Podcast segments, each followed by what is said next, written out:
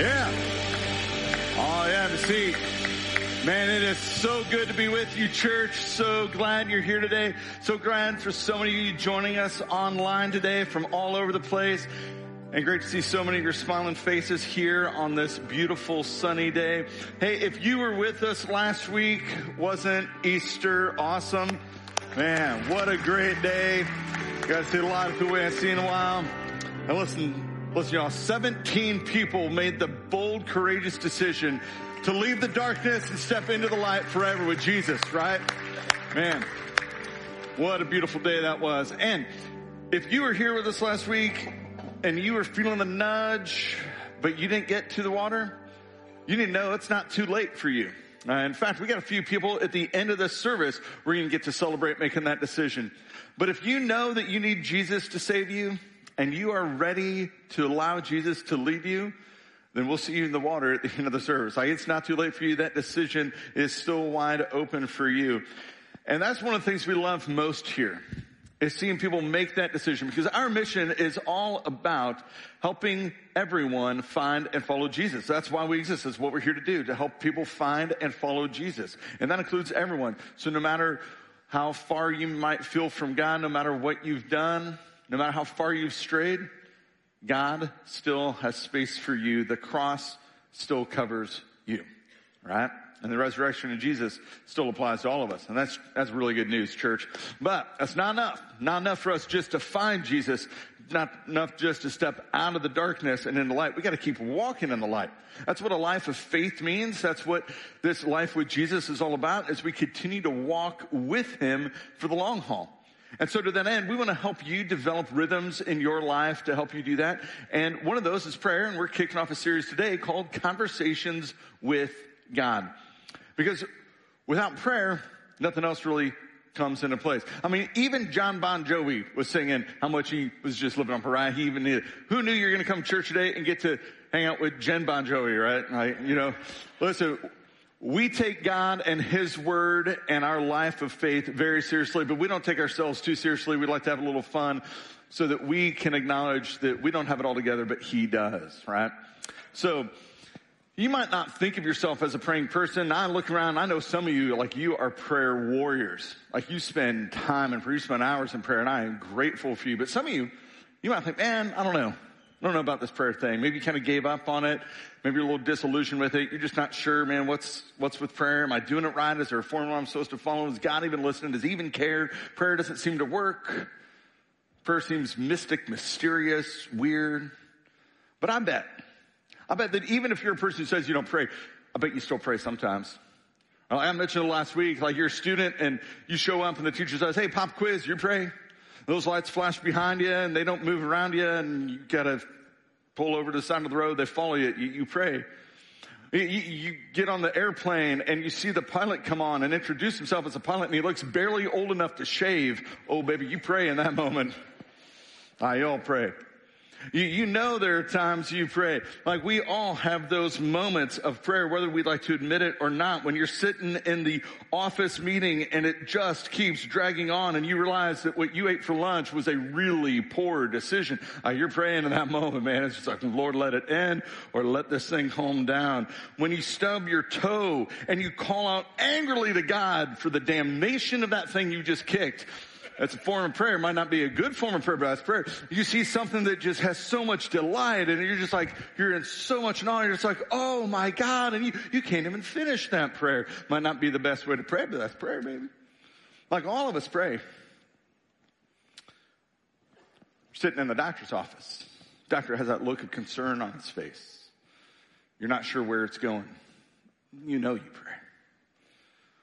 When your teenager is out later than you anticipated and you're just waiting for them to get home safely. Every parent knows in that moment you pray. You're waiting on the response from that girl you just asked out. Oh man, you're praying then. You're waiting for things to go the way you want them to. You pray. Listen, the reality is that everybody prays sometimes. Everybody prays sometimes. And what research tells us, studies show that most people wish they prayed more. Most people wish they prayed more and prayed better. In fact, how many of you wish you had a more robust and vibrant prayer life in your life? Go ahead, let, raise your hands. How many of you wish you had a more vibrant prayer life? That's right. I look around the room. Listen, here's what I noticed. I noticed some of the hands going up of people who I know pray a lot. Who I'd say, man, they've got an envious prayer rhythm in their life. And they say, I wish it was more. I wish it was better. Gotta let you know a little secret. Me too. Me too. Listen, I'm your preacher. And, and I wish I prayed more and more effectively, more vibrantly. And this might surprise some of y'all because if you know me, for those of you who do know me, you know I could carry on a conversation with myself like all day long. Right? I got enough words to, I know like the whole generic thing of like men have like one fifth the amount of words that women do. Not in my home. And my poor wife, she is like, I, I, she may have as many words as other women, she just never gets to share them because I'm like, you know, I'm the chatty Cathy from, you know, Planes, Trains, and Automobiles. I just pull my own cord. But yet prayer, it doesn't come natural for me. Like I love connecting with other people. I'll take you out for coffee, lunch. You want to meet, man? I'll like we'll keep the conversation going. And I promise I won't do all the talking. I'll invite you. I want to hear your story. I want to know where you come from. But man, I love connecting. But for some reason, prayer just doesn't seem to fit quite right in that mold. It, it it's off for me sometimes. I a guy who's got a whole lot of words and a whole lot of talking. And I don't know what it is. I, I don't know what the reason. Maybe it's because the one I'm talking to in that moment, I can't see, I can't feel, I can't touch, right? It's a little mysterious there. Maybe it's because I'm so easily distracted. Squirrel. Right? I don't know. But all I know is I wish I prayed more. I wish I prayed better. That's what I know. But I also know I'm in good news because I saw a lot of your hands go up too. So I feel pretty good. Man, if you're like me and a lot of you just said you are, here's the good news for all of us is that the people who had the most time with Jesus, people who kept company with Jesus a lot, they said the same thing. They wanted a more robust prayer life. In fact, they asked Jesus to teach them to pray. Luke records it this way. It says one day when Jesus was praying in a certain place, uh, he finished up and one of his disciples said to him, now this disciple came to him on behalf of the others. We see that because of the pronoun. This guy was chosen by the others to come up and he says, Hey, Jesus, Lord, teach us to pray. Now, notice here, he doesn't say teach us how to pray. I mean, that's wrapped up in this. Jesus does teach that, but he says, teach us to pray. Teach us to be men of prayer. Teach us to be praying people. Don't just teach us the how to, Teach us how to put that in our lives so that we are people of prayer. Not just the skill, but to put the skill into practice. Teach us to pray. And I think that's pretty wild because these guys saw Jesus do all kinds of pretty awesome things. Like these guys were witness to the miracles and the messages of Jesus. These, these guys saw Jesus walk on water. Like that's, if you're gonna ask Jesus anything, like that seems to be maybe one of them, right? These guys saw Jesus interact with a blind person and he gave him sight. A deaf guy makes him hear. Dead people, they're alive, right? Demons flee. Like Jesus did awesome things. what the disciples do is they come to Jesus and they don't ask for any of that stuff. They ask Jesus to pray. Like that's the only spot we have recorded in the Gospels where the disciples come to Jesus and say, teach us something. Now Jesus teaching them all the time. They're receptive to. They're not always like getting it, but he's teaching, they're his students. But this is the only time recorded where they say teach us something. What they say is teach us to pray, not teach us any of those things. And I'm thinking as somebody in ministry, right? And their job was going to be kind of like mine. I'm thinking of all the things that I could have in my toolbox. Like if I show up to do a baptism and I walk on top of that water coming out, some of y'all are like, I might trust that guy with what he says about God. I mean, it's just a cool thing to have in the bag. If I show up and there's a demon possession and I, and it's not like you see in the movies where like, you know, you watch the movie, it's the bit actor. He's getting like slammed into the wall and the demons are going to beat up on him, throw him out a window. Like, that guy's done, right? Like, no, no, Jesus shows up on the scene for demon possession and the demons are like, don't hurt us. The demons are always the one afraid. They're the ones getting thumped up on. You, you, have that in your back. If I show up at a funeral and be like, oh man, everybody's so, buddy, wake up. And like the dead person starts hanging out again, like, oh, new life right there. I'm thinking that will draw a crowd. Right? If, if, if you're the disciple, you're going to ask Jesus for something you're going to have in your ministry toolbox. Those are the things that's, but the disciples don't do that. that. That's not what they do. In fact, they notice something totally different. They ask for prayer. Because they'd witnessed this rhythm of prayer in Jesus' life. We just have several spots where it's recorded. After sending everybody else away, Jesus went up into the hills by himself to pray, praying alone. Night fell while he was still there praying alone. On another occasion, before daybreak the next morning, Jesus got up early and went to an isolated place to pray. On another occasion, Jesus one day soon afterward, he went up on a mountain to pray and he prayed to God all night. Now hold on there prayed all night. You know Jesus took naps, okay? So for those of you who are like Sunday afternoon nappers, this is your justification. Because you know anybody who's staying up all night praying is gonna sneak in some sleep at another time.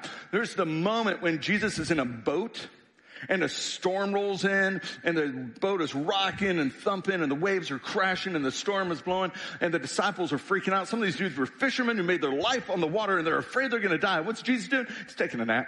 You know why? He probably was up all night the night before praying. That's why. But because he was up all night praying, you know, we did when they woke him up, he's like, guys, really? Storm, shut it. And it's calm because he was a man of prayer and a man of naps. He went up into the hills by himself to pray. Another occasion.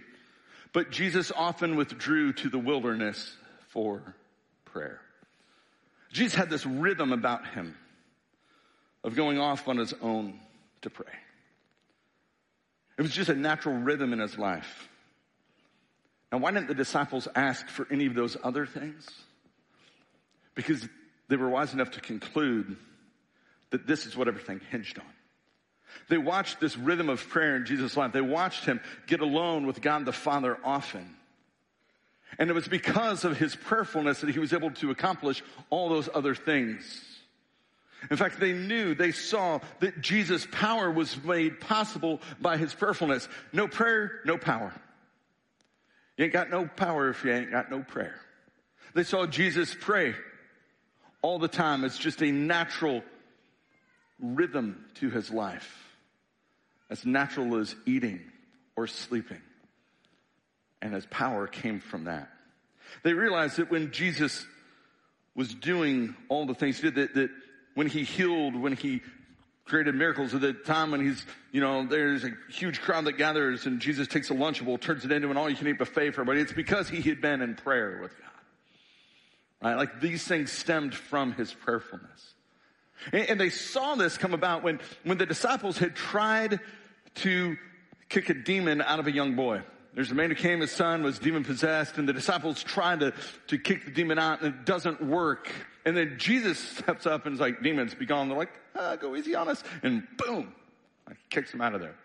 And the disciples are like, whoa, whoa, whoa, we just did the same thing and we failed. What's up with that? Jesus, why the, what's going on here?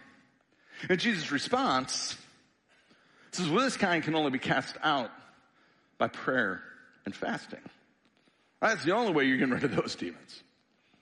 Now, if you go and read in Mark chapter 9 where this is recorded for us, what you find that's very interesting is Jesus says the only way those demons are coming out is by prayer and fasting. What you don't see Jesus do is stop and be like, hey guys, we gotta take like three days. We're gonna fast and we're gonna pray. It doesn't happen. Now, before I go on, let, let me just, I mentioned this word fasting.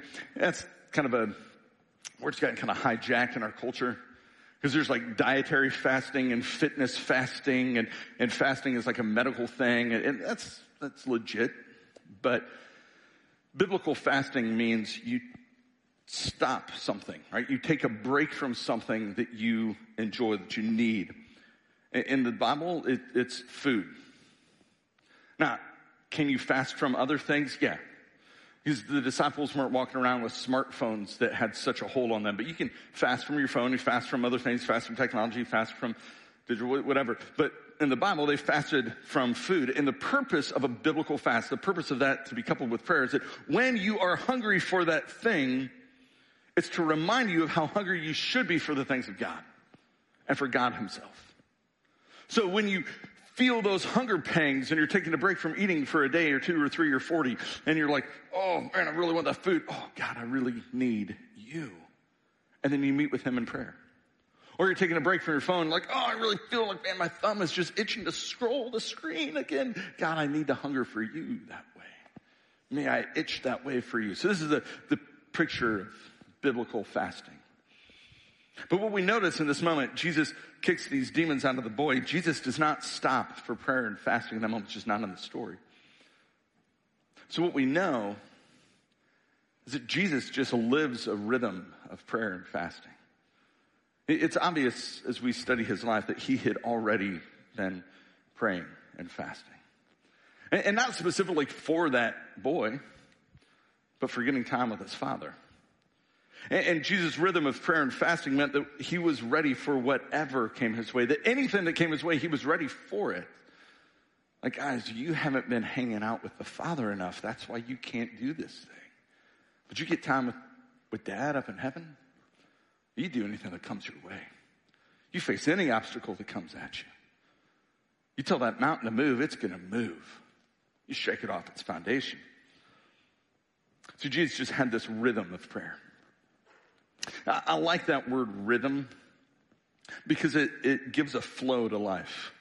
Almost like there's a music to the way we're supposed to live. We just concluded our first session of Rooted a few weeks back. You got any rooted people in here? Got, got a few whoops. All right. We, we got some rooted peeps in here. We're getting ready to launch Rooted session two, our summer session coming up. One of the things that I love most about Rooted, one of the things that compelled us to bring that here, and Rooted is simply a, it's a 10 week group experience to help you connect with God, to connect with your church, and to connect better with your own purpose, yourself, to know, and this is the way to live.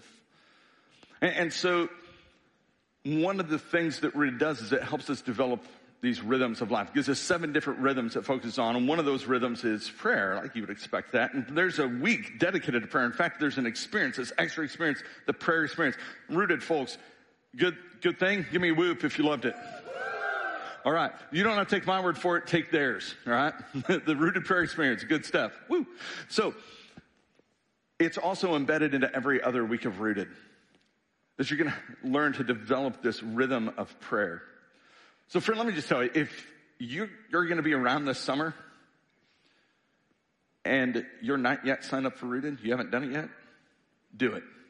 And again, you don't have to take my word for it. Take theirs. Take the word of the whoops in the room, all right? It's worth it.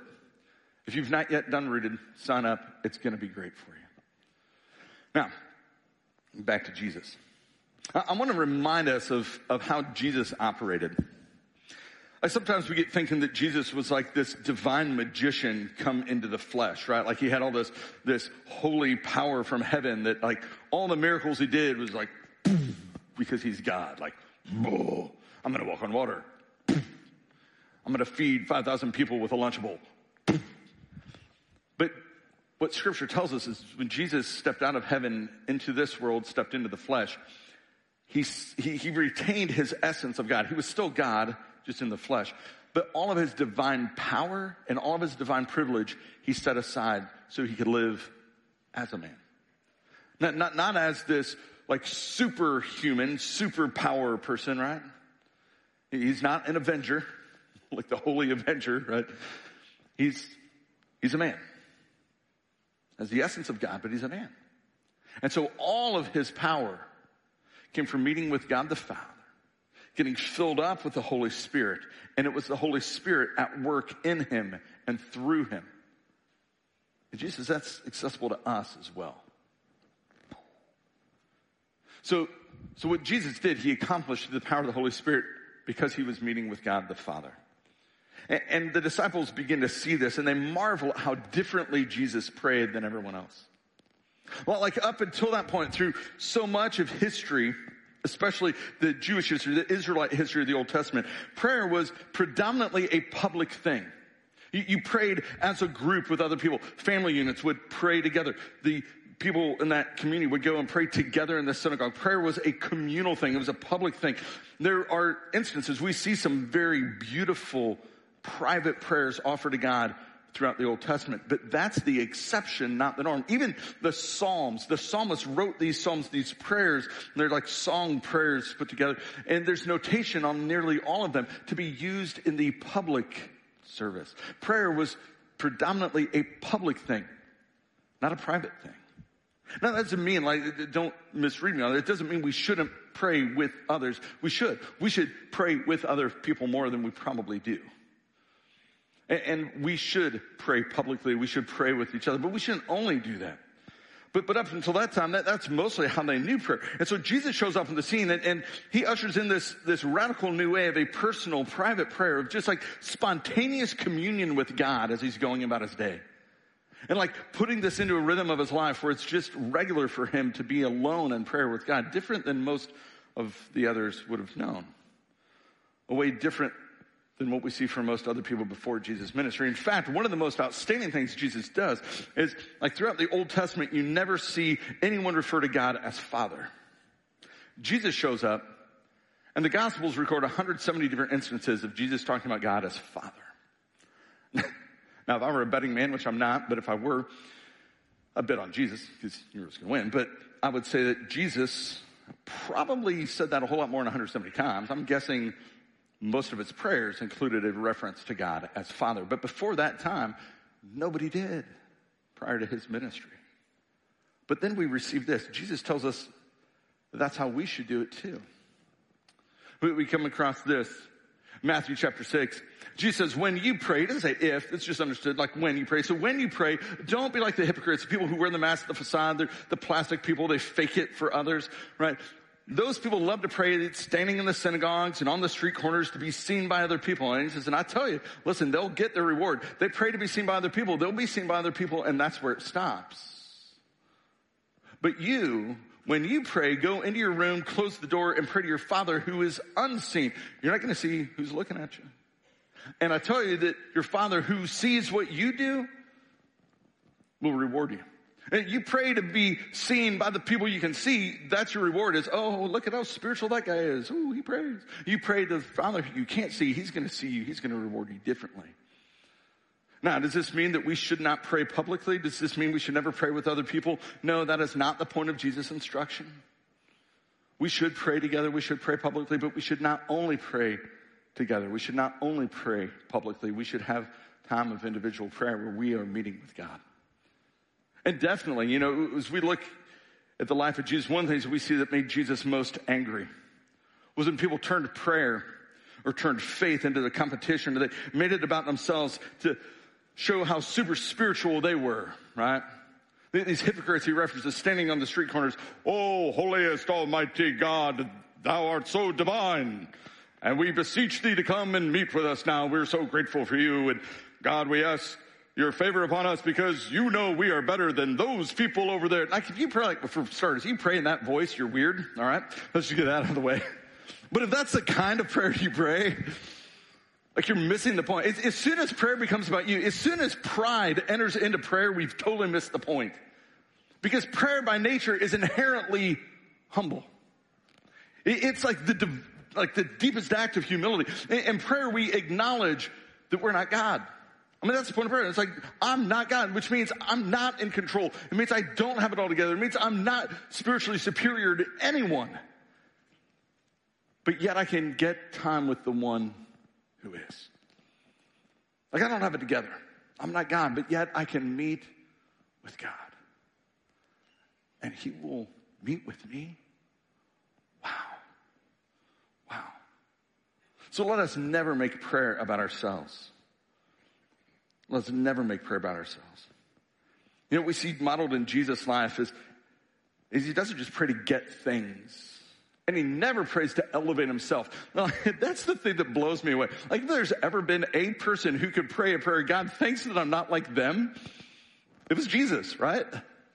Like in the moment where he's on the cross, being crucified by flawed people, he could have said, God thanks that I'm better than them. Let's wipe them out.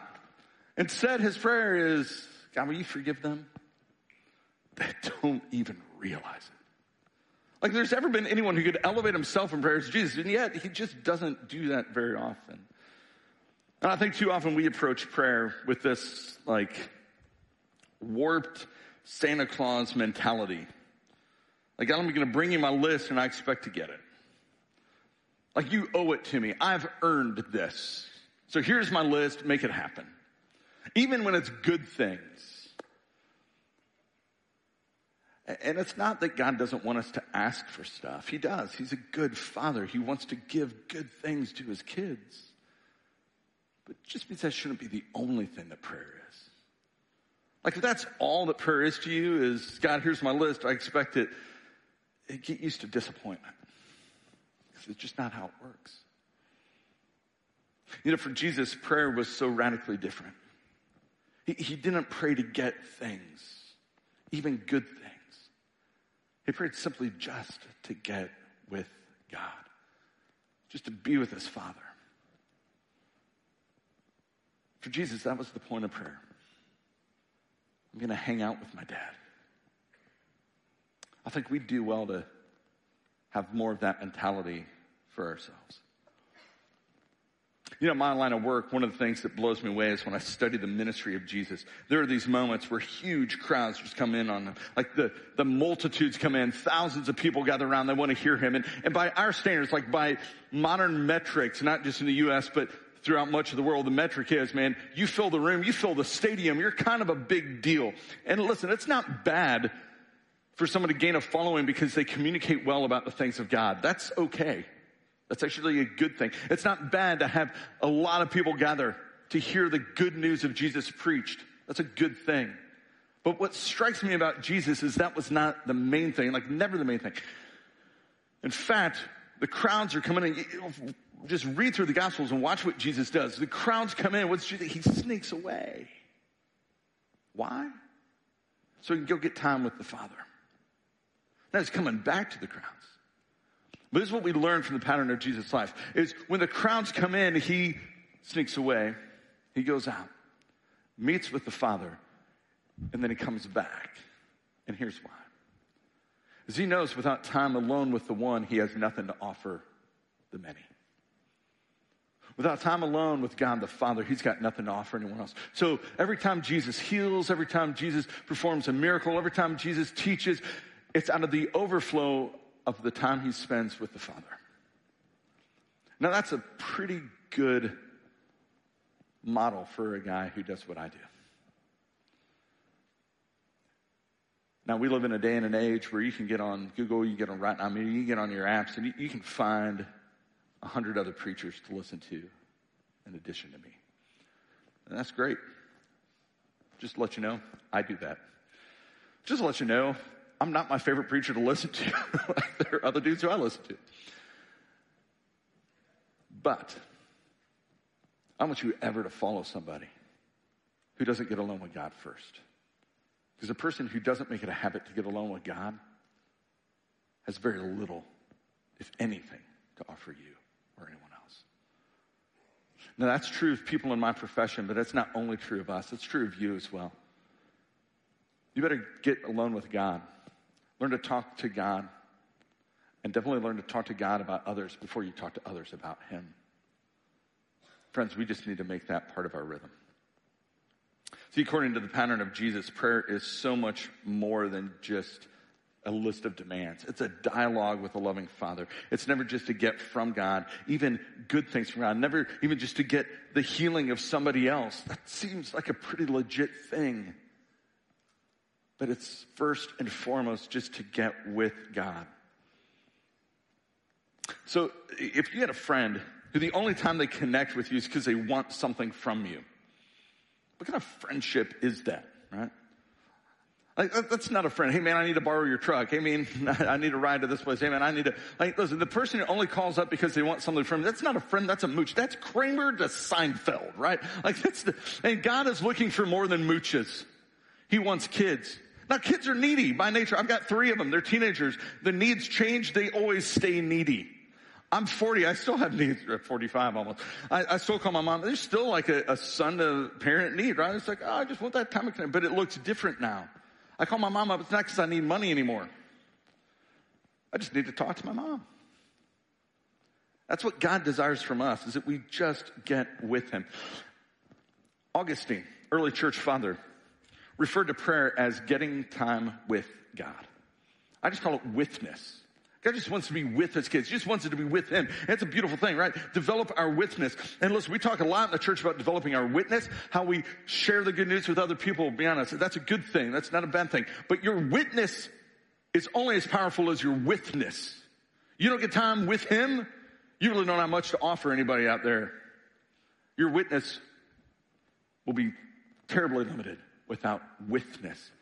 God desires to be with his kids. Clement of Alexandria, another early church father, he said it this way. He says, prayer is keeping company with God. I really like that. Keeping company with God. Friends, here's what we know from scripture. Here's what we know from the truth of history. By the cross of Jesus Christ and a tomb that was vacated a few days later, we have dramatic proof of God's desire to keep company with. He would step out of glory and step here so that he could keep company with us. God desires that his children are simply with him. Prayer is a foretaste of heaven where we get to be with God forever. I practice it now. And Jesus said, this is, this is the standard for us.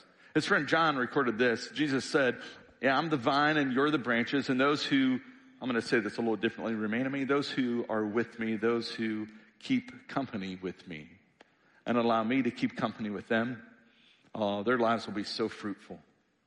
Because apart from me, I, you can't do anything. So anyone who does not keep company with me, well, they're thrown away like a useless branch that withers. Those branches are gathered up in a pile. They're burned at the end. But if you keep company with me and you allow my words to keep company in you, then you may ask anything you want and it'll be granted. Now, now don't get ahead of yourself there. It doesn't mean you get out your laundry list, you run to God, hey God, get some time with you. How about that brand new quad cab F-150 4x4? That'd be nice. How about that vacation home in Malibu? No, no, no.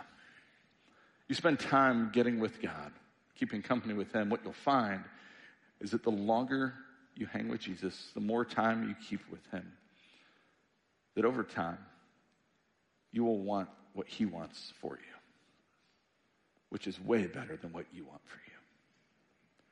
The more time you keep with Jesus, the more it's going to change you in really beautiful ways. So, friend, we want to offer you some pretty simple ways to begin practicing withness. And even if you're a praying person, to take your withness to another level.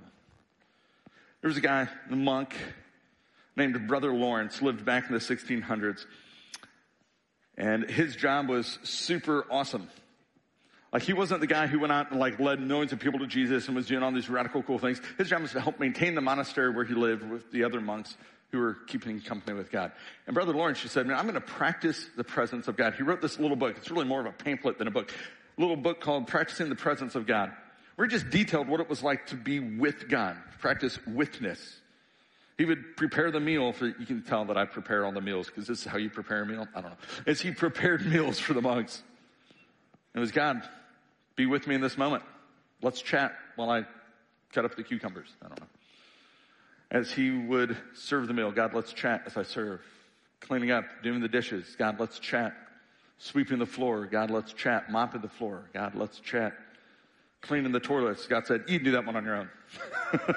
Who wants to hang out with somebody else while they clean the toilet? Like, ah. But yet God, I think, was still leaving there in that midst too. Just keeping company with God. So friend, here is how I want to encourage you to keep company with God. You begin your day with this. God, I know you're with me. God, I know you're with me. Just help me to be aware of your presence throughout the day. And then as you go about the day, as things unravel throughout the day, you just say, God, that thing that person said hurt. I know you're with me. Can you bring some healing? God, I'm really excited about this thing. I'm going to need to share it with somebody. I know you're with me. Here we go. Here's my joy. God, I'm, I'm frustrated. God, I'm, I'm fearful. God, I'm nervous. God, I'm anxious. God, I'm, can you, you're with me. Can you bring me your peace, your patience, your joy? Can you just remind me I'm feeling lonely? Can you remind me that you're here? I know you're here. Can you help me feel it? And at the end of your day, you just reflect on the difference it makes knowing that God is with you throughout the day. At the end of your day, you say, God, you just confess to Him. God, it's obvious I'm pretty terribly unaware of your presence. Help me learn to live more in your presence. Now, friends, we want to offer you a couple other opportunities as well. One, our elders are praying men, and one of the things I most appreciate and love about the guys who help lead this church is the fact that they're praying men. In fact, their prayerfulness gives me confidence increasingly in their leadership.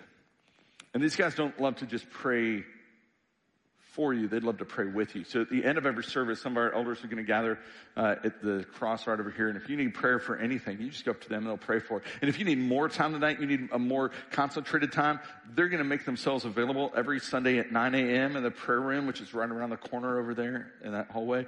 And you could sign up for that when Mark mentions at the end of the service to text next. You just, on the next form, 502-289-1387, you text in next and you say, you know, on the other form, pray with an elder. We'll reach out to you. We'll set it up. You can do that same thing at the next step counter in the lobby. If you need prayer, listen, those are good people to have praying over you and for you and with you. I'm going to give you another opportunity as well. It seems like it'd be pretty wild if we have a whole series on prayer. It's going to last about 40 days. We don't actually pray as a people. Like that would just be absurd. So we have a prayer experience we've created where we just want to circle our church in prayer. I think we got a picture of it. We're, we're going to have a starting point out here with a QR code. And on that QR code, you can just snap it. We've got a weekly prayer guide. It's actually a daily prayer guide. We're going to make the daily prayers for each week available. We're going to pray for our community. We're going to pray for our church. We're going to pray for leaders. We're going to pray for local businesses. We're going to pray for our schools. We're going to pray for the lost. We're going to pray for those who just began their journey with Jesus last week to keep on on that journey. We're going to pray for that throughout the season. We're going to pray for everything, national leaders and church leaders and everything. We pray for you, your families. But we're going to encourage you to circle the church in prayer. We had 2,098 people join us last week for Easter. That's pretty cool. That was a good day, right? So on behalf of that, we're going to challenge you to join in and do 2,098, not you as an individual, but you collectively. Uh, that'd be a lot for you. And it's about a half mile around. It's about a half mile around our church in the perimeter of the parking lot. You snap it there, you'll have the prayer guide, and then you can track your laps on that same QR code. There will be a link telling us how many laps you walked. So one person, one lap, that's equals one. So if you're there with your family, you got a family of five, you make your way around. At the end of that, that's five laps. If you get your small group there, 10 people in your small group, you do two laps, woo, that's great. At the end of it, you track it, that's 20 laps. And in the next 40 days, we want to circle our prayer 2,098 times, praying for the things that are on God's heart, practicing withness. And you can begin today, before you leave, you can begin to make a lap around the church in prayer. You come anytime, you come meet somebody for lunch, you walk around the church, you drop your kids off for groups. Wednesday night, you walk around, take a couple laps, you come here with a small group whenever it's convenient for you, or even when it's not convenient, you make a point to come here, you track your laps and you pray. And here's why this is important. There's nothing inherently biblical about this, nothing inherently spiritual about walking around a church praying. But there is something powerful when God's people join in and we all are praying on the same things.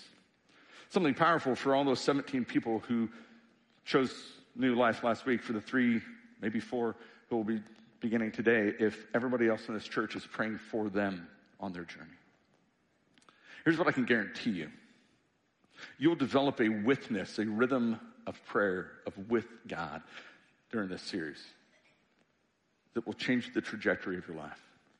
And I guarantee you the enemy does not like what's going on here. He doesn't like what we're talking about. He does not like that we are saying we're not in control. God is. We're going to lean on Him, not on ourselves. We're not doing it on our own. He doesn't like that 17 people chose new life. He doesn't like that people are showing up, that we're teaching on the things of God. He doesn't like that we are.